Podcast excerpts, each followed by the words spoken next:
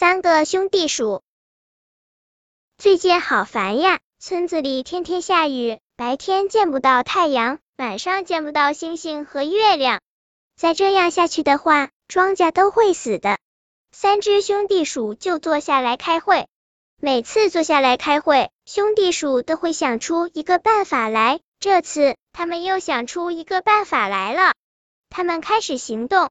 三只兄弟鼠淋着雨，抬着一只好重好重的铁盒子，往很远很远的地方走。他们翻过九座山，他们渡过九条河，终于来到一个阳光灿烂的地方。他们打开铁盒子，把灿烂的阳光收集进盒子里。三只兄弟鼠又抬着好重好重的铁盒子，往已经是很远很远的家里赶。又翻过九座山，又渡过九条河。终于回到家了，当然，村子里还在下雨。三只兄弟鼠爬到楼顶上，叮当叮当，他们在铁箱子上凿了很多的小洞，阳光就从小洞洞上露出来，远远看去，就像是很多的星星在闪光。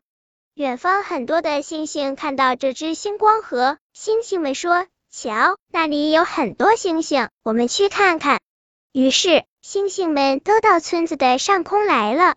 星星来了，雨就停了。第二天，太阳也出来了。村子里的动物都在庆祝晴天的到来，可是三只兄弟鼠却在房间里叹气：“哎，我们只有这一只铁箱子，现在都是洞洞了。”亲爱的小朋友，你也有烦恼吗？每一种烦恼都有一把解开它的钥匙。如果你自己找不到，可以请你的伙伴或爸爸妈妈帮忙找哦。